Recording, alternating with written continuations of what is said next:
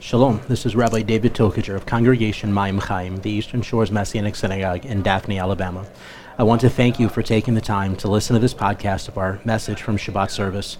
We pray it is a blessing to you and that you see the beauty and light of Yeshua Meshichenu, Yeshua, our Messiah, in every word you hear. Amen.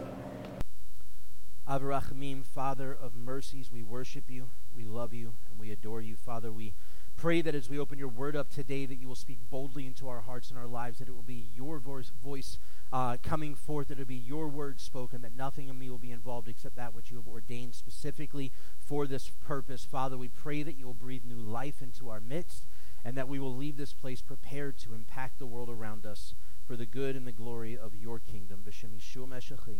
In the name of Yeshua our Messiah we pray, and everyone says, Amen and Amen. Uh, so this week uh, we are in Parsha Bereshit. This is the very beginning of the Torah cycle. This is the very beginning of uh, Sefer Bereshit, of the book of Genesis, uh, and it is opportunity for us yet again to be able to follow through the cycle and see this uh, uh, plan of redemption that God has in play for all of humanity uh, as we see the development of the narrative of the birthing of the nation of Israel, of the, uh, the coming out of Egypt of the nation of Israel, of the journey through the wilderness uh, to Sinai and ultimately to the shores of the Jordan River to prepare to cross over and take the blessings that God has in store for our people in the promised land, in the land of Canaan and what would become Eretz Israel. And so we have another year uh, to be able to dig through the Word of God, to be able to dig through His Torah, and to see the beauty of the imagery of what He has in store, because every single word from Genesis to Revelation points us directly to the reality of salvation and saving grace in Messiah Yeshua. And as we dig through this, we recognize that the reason for this is because Yeshua was always the only plan. And so when we look at this week's parsha, particularly Genesis 1, I'll let you go and open up there. Genesis 1, verse 1. Uh, you'll notice on the graphic on the screen it says uh, prologue of salvation, because that's ultimately what Genesis is, or at least the, the foundations of uh, Genesis, the beginnings of, of Genesis when we're dealing with creation and the seven days of creation. We see it as a prologue, as the beginning of salvation, as what is leading us toward the reality of Yeshua our Messiah, who ultimately offered his life for the renewal of our lives in the presence of the kingdom of God. So Genesis 1, verse 1 says, In the beginning, God created the heavens and the earth. Now the earth was chaos and waste, darkness was on the surface of the deep, and the Ruach Elohim, the Spirit of God, was hovering upon the surface of the water. So right out the gate, we see that God created everything, right? We don't have to go any further. God created the heavens and the earth. And there's debate in, in Midrash where a philosopher would approach uh, um, uh, Rabbi Gamliel uh, and said, "Hey, you know, I see that there's, uh, you know, that, that you believe that God, your God, created everything, and and it's really neat that He could do that. That He was the artist of doing this because as the artist who created everything, He did so through the two materials that were available to Him, uh, which is tohu vavohu, uh, chaos and void, or chaos and waste."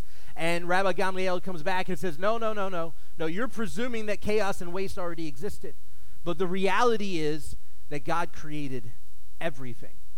Before chaos and waste came into being, God created.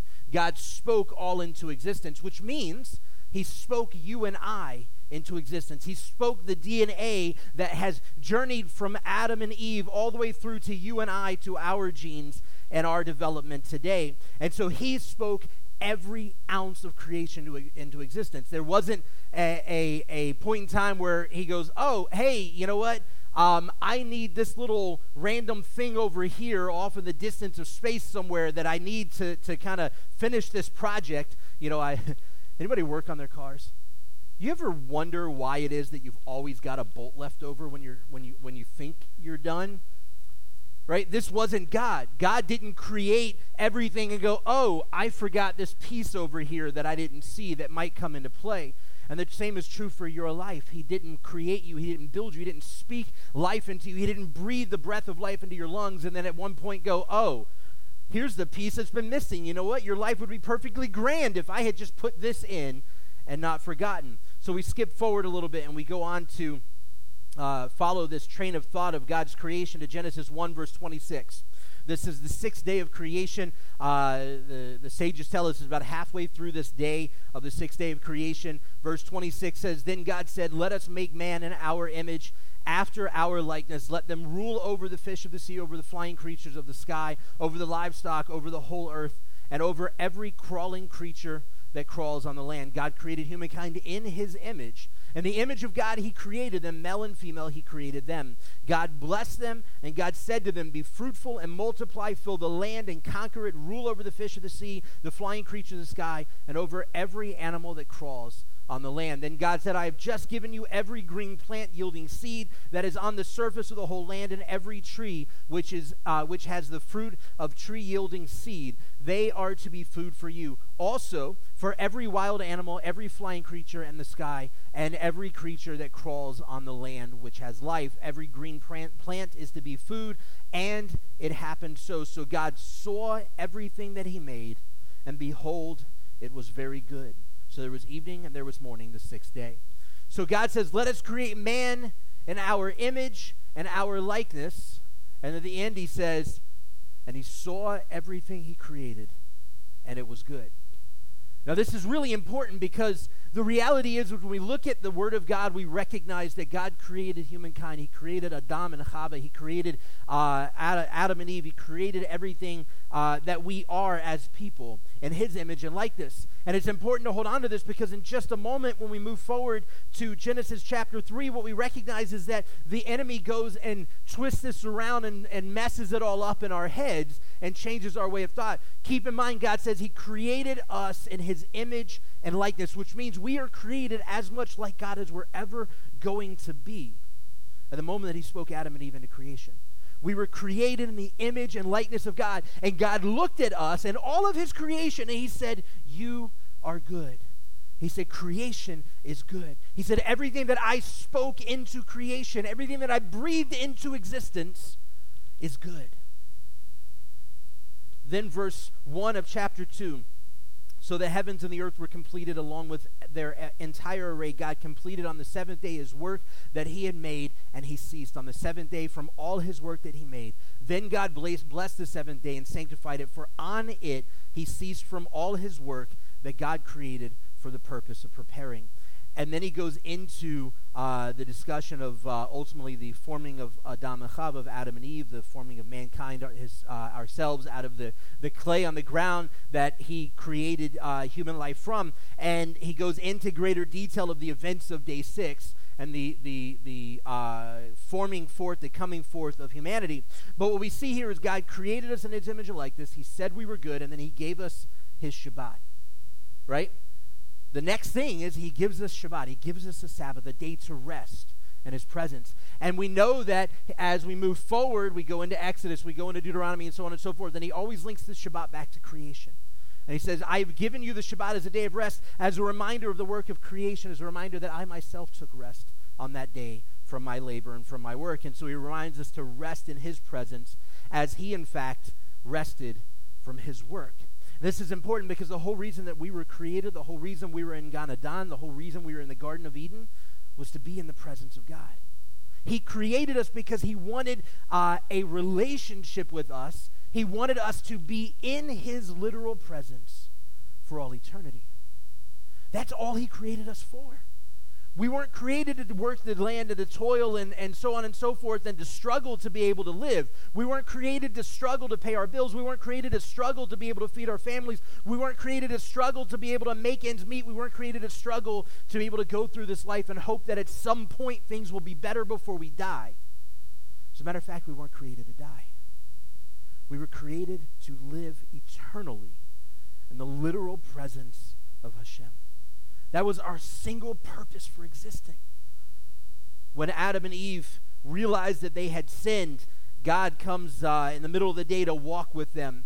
And if you notice, they had went, they heard the rustle of the plants, they heard them coming. They went and formed some clothes together real quick and put on these fig leaf loincloths or whatever they were, and they were hiding. And and God says, Hey, where are you? Did God really need to know where? He knew where they were. There wasn't any doubt in his mind what was going on. He was well aware of what just played out. And they come out and say, Oh, we were, we were hiding because we heard you coming and we were, we were ashamed.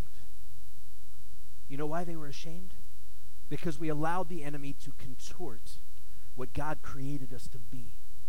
the enemy comes to Adam and Chava uh, in chapter 3, and it very specifically says Adam and Chava. It says he spoke to Eve, that Eve took the fruit, and she handed it to Adam, who was standing next to her. Adam had been standing there the entire time that the enemy was tempting Chava, that he was tempting Eve. And so in chapter 3, we read about the serpent uh, coming and tempting them. It says in verse 1, actually, let's go back one verse to verse 25 of chapter 2. Now both of them were naked, the man and his wife, and they were not ashamed. They were not ashamed because they were still in the fullness of the image of God, and they were still in the reality of what God said was good. Verse 1 But the serpent was shrewder than any animal in the field that Adonai Elohim made. So it said to the woman, Did God really say you must not eat from all the trees of the garden? Notice, did God really say you must not eat from any of these trees? Well, God said, Don't eat from this tree. You can eat from any of the rest of them. In particular, you can eat a lot from the tree of life. Just avoid the one of the tree of good, the, the knowledge of good and evil. And he says, did, did God really say you couldn't eat from any of these trees? because he knows that Eve's going to come back and go, oh, no, no, no, no, no, no. He just said we couldn't eat from this one. Now he's already got the ball started on contorting the reality that God had placed before us. Verse 2 The woman said to the serpent, Of the fruit of the trees we may eat, but of the fruit of the tree which is in the middle of the garden, God said, You must not eat of it, and you must not touch it, or you will die. The serpent said to the woman, You most assuredly won't die. And what he means is you won't drop dead the very moment you touch it. Says, You most assuredly won't die, for God knows that if you eat it, your eyes will be opened, and you will be, and this is the kicker, and you will be like God, knowing good and evil. God created mankind in his image and likeness. We aren't going to become any more like God than he has already created us to be. He breathed his breath of life into our lungs so that we could experience his reality, his presence, so that we could be like him. And we can never be any more than that. And the enemy knows this. But he also knows that there's always this desire in humanity for maybe there's a little more, right? I ride motorcycles. I drive my wife nuts because I started out on a 750cc motorcycle. Uh, and a few years later, I was like, all right, this is fun, but it's small. I want something bigger. So I sold it and I went and bought something bigger. And I bought an 1100cc. It's a lot bigger, and it was fun to ride. But there came a point about two, three years later, I went, you know what? This is great, but I want bigger. I want something that goes faster. I want something that's got more power. I want some, and so I got rid of that, and I went and got something bigger. And the bike I have now is a 1700cc, which is more than twice the size of motor of what I started out on. And I've had it for about four years now, and I've started already again. And I, I know that I don't have the money for it, but the desire is still there. And I'm always, yeah, I want something bigger. I'm, I'm running out of bigger. There's not a lot of bikes left on the market that are bigger than mine, but I want something bigger. I want something more powerful. I want something that, that can go fast. I don't go very fast, but I want something that goes fast, that can go faster and I drive her nuts with it. But no matter what, there's always this yearning for something more, for something else, for something different, for something bigger, for something greater, for something. And God created us without that desire because He created us in His image and likeness, and there's nothing greater than His image and likeness. There's nothing greater than being in the presence of God for all eternity. There's nothing greater for us than what He had already given us. Verse 6 Now the woman saw that the tree of life was good for food, and that it was a, a, thing of lust for the eyes, and that the tree was desirable for imparting wisdom. So she took of its fruit and she ate it. She also gave it to her husband who was with her, and he ate. So, the most important question everybody says that the, the original sin was Eve eating the fruit. I beg to differ. I actually think, and I'll ask you this why in the world did Adam not knock the stupid fruit out of her hand? And it doesn't say it was an apple, so whoever came up with that theory was it's just we're putting stuff in there. But why didn't he knock the fruit out of her hand? I fervently believe that the first sin was not on Chava. The first sin was on Adam. The first sin was on Adam. Because Adam's job, his role, his purpose in that relationship was to be a spiritual head, a covering, a protector for his bride. That was his role. That was his function. That was he was supposed to do. And here the enemy is tempting her through the serpent, and she grabs the fruit, and instead of smacking it out of her hand, instead of grabbing the snake and tossing it across the garden, instead of doing whatever was necessary to protect his wife, he just stood there and watched with blank stupidity on his face. Most of you women are used to seeing that in your husbands, perhaps, but just sat there and stared with blank stupidity in his face, and he took the fruit from her and ate it afterwards. The first sin wasn't Eve, it wasn't her eating the fruit. The first sin was Adam not protecting Eve. The first sin was Adam shirking his responsibility to be the head of the household, to be the spiritual covering, to be the protector of his family. It goes on to say, Then the eyes of both of them were open, and they knew that they were naked.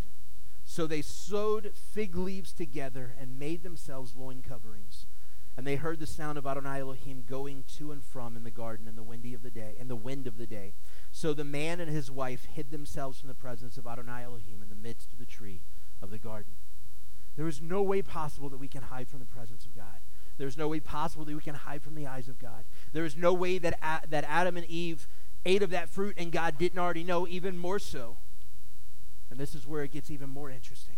It's even more so there's no way that God created without knowing what we were going to. Adam and Eve were created for the distinct purpose of bringing us to something greater, for bringing us to something far more, for bringing us to something that would restore what God was already aware Adam and Eve were going to destroy. What God was already well aware that you and I were going to destroy. The reality here is that God didn't mess up, that God didn't make a mistake, that God didn't give Adam and Eve the will to go and do whatever he wanted, but what he did give them was the freedom of choice to choose him or to not. And they took full advantage of that freedom of choice. They took full advantage of that free will. And you and I have our entire lives in one way or the other. But the reality is, is that God created us knowing we were going to sin. He created Adam and Chava. He created humankind knowing that we were going to sin. Which means that there wasn't a plan B. Yeshua wasn't plan B. Yeshua was plan A. He was the only plan. He was the foundations of everything that God had intended for all of his creation. So when we go forward to John chapter 1, verse 1, uh, the beginning of the Gospel of John, and we see this almost mirror image in the narrative of John 1 from Genesis 1. It says in, in John 1, verse 1, in the beginning was the Word, the Word was with God, and the Word was God. Considering that God spoke all creation into existence, that is probably one of the most literal phrases you were going to read in the Gospels. In the beginning was the Word, and the Word was with God, and the Word was God. He was with God in the beginning. All things were made through him, and apart from him, nothing was made that has come into being. In him was life, and the life was the light of men. The light shines in the darkness, and the darkness has not overpowered it. Skipping to verse 10 He was in the world, and the world was made through him, but the world did not know him. He came to his own, but to his own uh, but his own did not receive him. But whoever did receive him, those trusting in his name, to these he gave the right to become children of God. They were born not of a bloodline, nor of human desire, nor of man's will, but of God. And the Word became flesh and tabernacled among us. We looked upon his glory, the glory of the one and only from the Father, full of grace and truth. And here in John 1, we begin to see the work that God has done to repair how badly we have demolished his creation. God created us to be in his image and likeness. He created us to dwell in his presence. He created us that his presence could dwell among us and completely consume us. Yet his presence cannot dwell in the midst of sin, and we chose sin instead of him. And because of that choice, there is this plan of salvation that has been in play since before the first breath of creation was ever spoken to reunite you and I back into the presence of God for all eternity. And with John 1, we see the beginnings of that narrative as God reveals the work of Messiah Yeshua, the role of Messiah Yeshua to us through the, the, the reality of this mirror imagery, if you would, of John 1 and Genesis 1, this idea of creation coming forth from the words of God. We go to Romans 12, verse 12. I'm sorry, Romans 5, verse 12. So then, just as sin came into the world through one man, death through sin, uh, in the same way, death spread to all men because all sinned.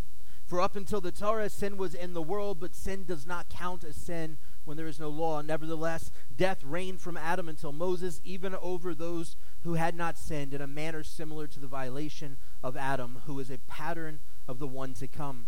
But the gracious gift is not like the transgression. For if many died because of the transgression of one man, how much more did the grace of God overflow to many through the gift of one man, Yeshua the Messiah?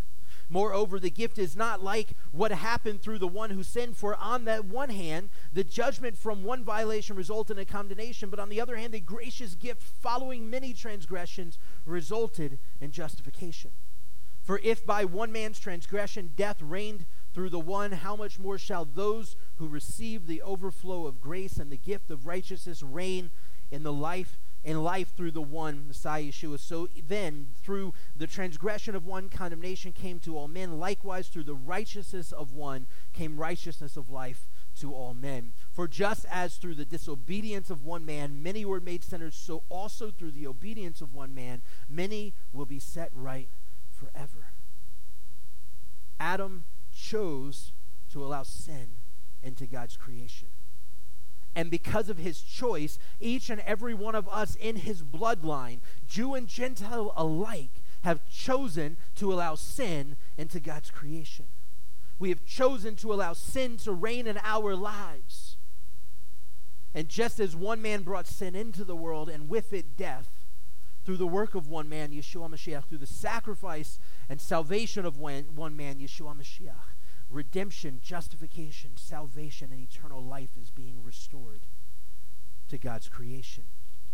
We go forward to uh, Roman, I'm sorry, Revelation chapter 21, verse 1, and we start to see what ultimately will be the restoration of all things because we were created to dwell in the garden in the presence of God. We were kicked out of the Garden of Eden because of our sin, and everything that has happened since then until now and ultimately until Mashiach's return is for the singular purpose of bringing God's creation, those that will choose his salvation, back into the Gan Eden, back into the Garden of Eden, back into his kingdom forever. And in chapter 21 of Revelation, verse 1, John says, Then I saw a new heaven and a new earth, for the first heaven and the first earth had passed away, and the sea was no more. I also saw the holy city, the new Jerusalem, coming down out of heaven from God, prepared as a bride adorned for her husband. I also heard a loud voice from the throne saying, Behold, the dwelling of God is among men, and he shall tabernacle among them. They shall be his people, and God himself shall be among them and be their God. He shall wipe away every tear from their eyes, and death shall be no more, nor shall there be mourning or crying or pain any longer, for the former things have passed away.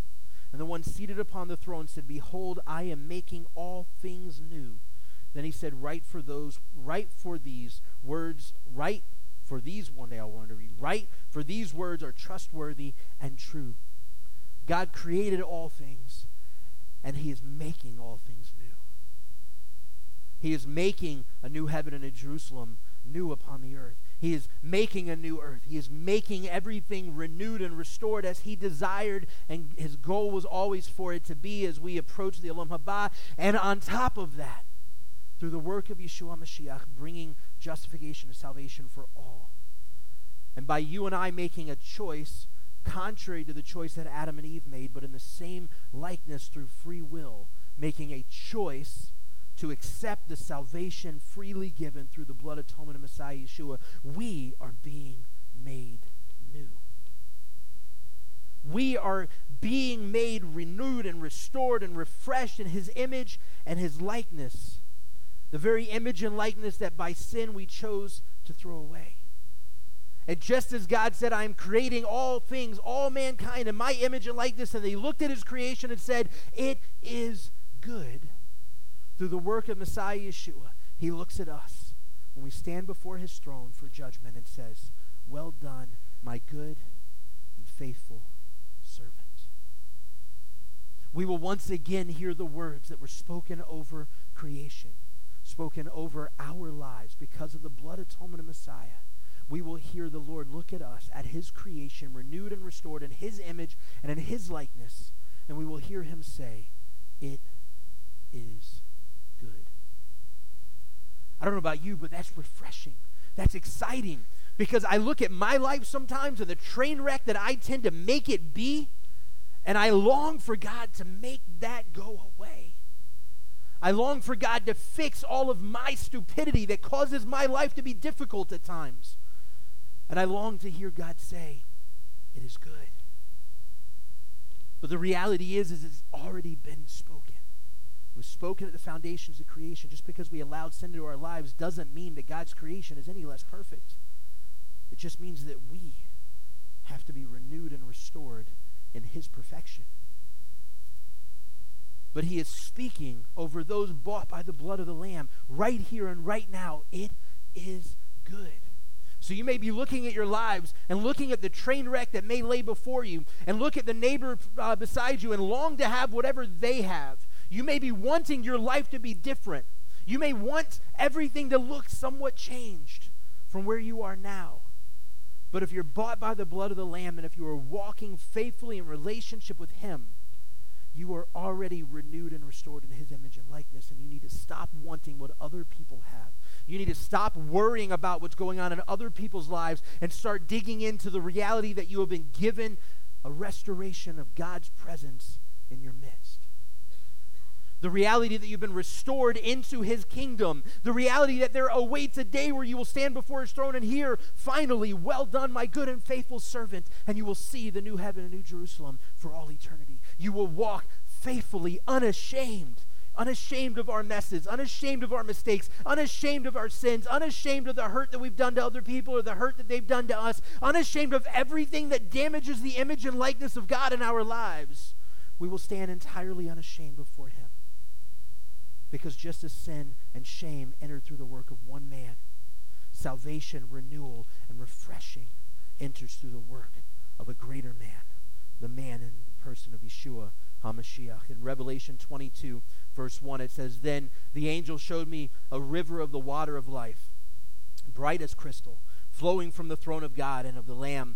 Down the middle of the city street, on either side of the river, was a tree of life bearing 12 kinds of fruit, yielding its fruit each month. And the leaves of the tree were the healing, were for the healing of the nations. No longer will there be any curse.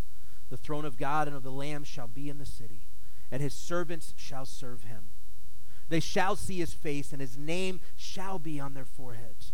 Night shall be no more, and the people will have no need for lamp lamplight or sunlight, for Adonai Elohim will shine on them and they shall reign forever and ever. This is literally the description of the restoration of what God had given us with Gan Eden, with the Garden of Eden. This is him restoring unto his creation, who he created in his image and likeness, the reality of the perfection of his creation that he desired for us to live in. so often we get hung up on the temptation of the enemy. We get hung up on shame and guilt and pain because of our falling prey to the temptation of the enemy. And we forget that because of Messiah Yeshua in our lives, we have the ability to shirk off the enemy's temptation, as Yeshua did in the wilderness. We have the ability to do what Adam and Eve didn't do. Because now the strength and the power, the chazak, the strength of God resides within us and we are able to cast away the temptation of the enemy. And when he tells us, look, if you just do this, you will be more like God. If you just do this, God doesn't want you to do this not because it's not good for you. God doesn't want you to do this because he knows it will make you more like him. And we can go, nope. I was created in his image and likeness. I have been restored in his image and likeness through the blood of the Lamb. I can never be more like God than what he has already ordained my life to be.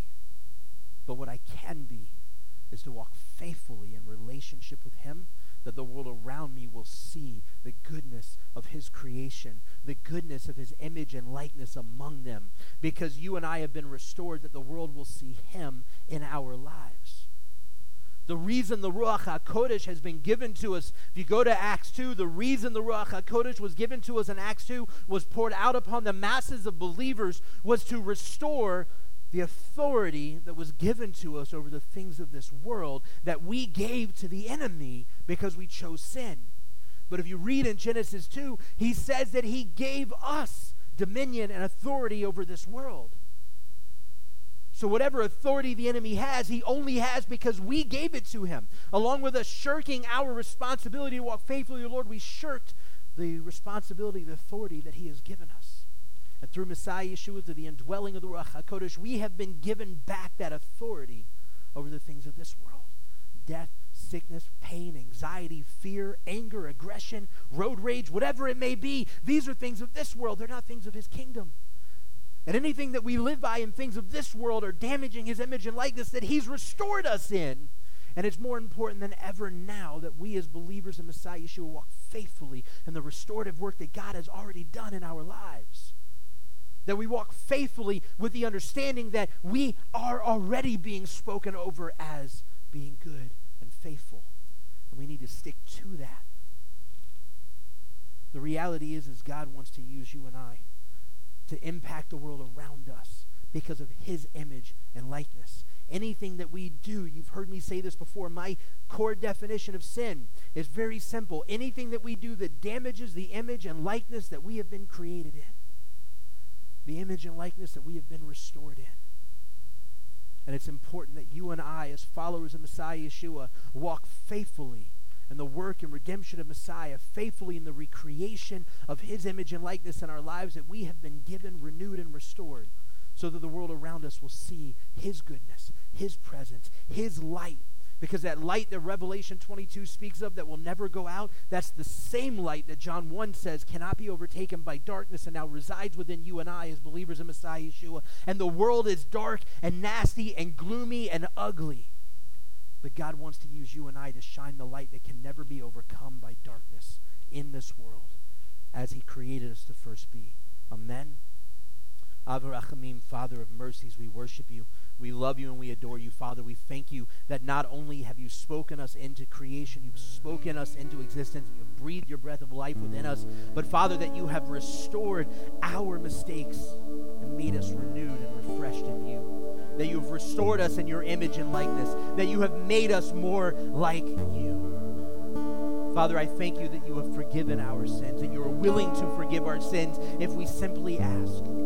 Father, I pray over each and every person that is here this morning, each and every person that is listening to this message online. Father, I pray that your Ruach HaKodesh will minister to us, that you will remind us of who you created us to be. For all of those who do not yet know Messiah as their salvation, Father, I pray that you will reveal to them the work of renewal that you want to do in their lives. And to each of us walking faithfully in your salvation, Father, renew and restore daily our faithfulness to you your image and likeness in our lives because we do believe in fervent faith that your desires for the world to be saved, for each and every person to come to know your salvation. And Father, our heart's desire is to be used by you to see that happen. Hashem. In the name of Yeshua, our Messiah, we pray. Amen.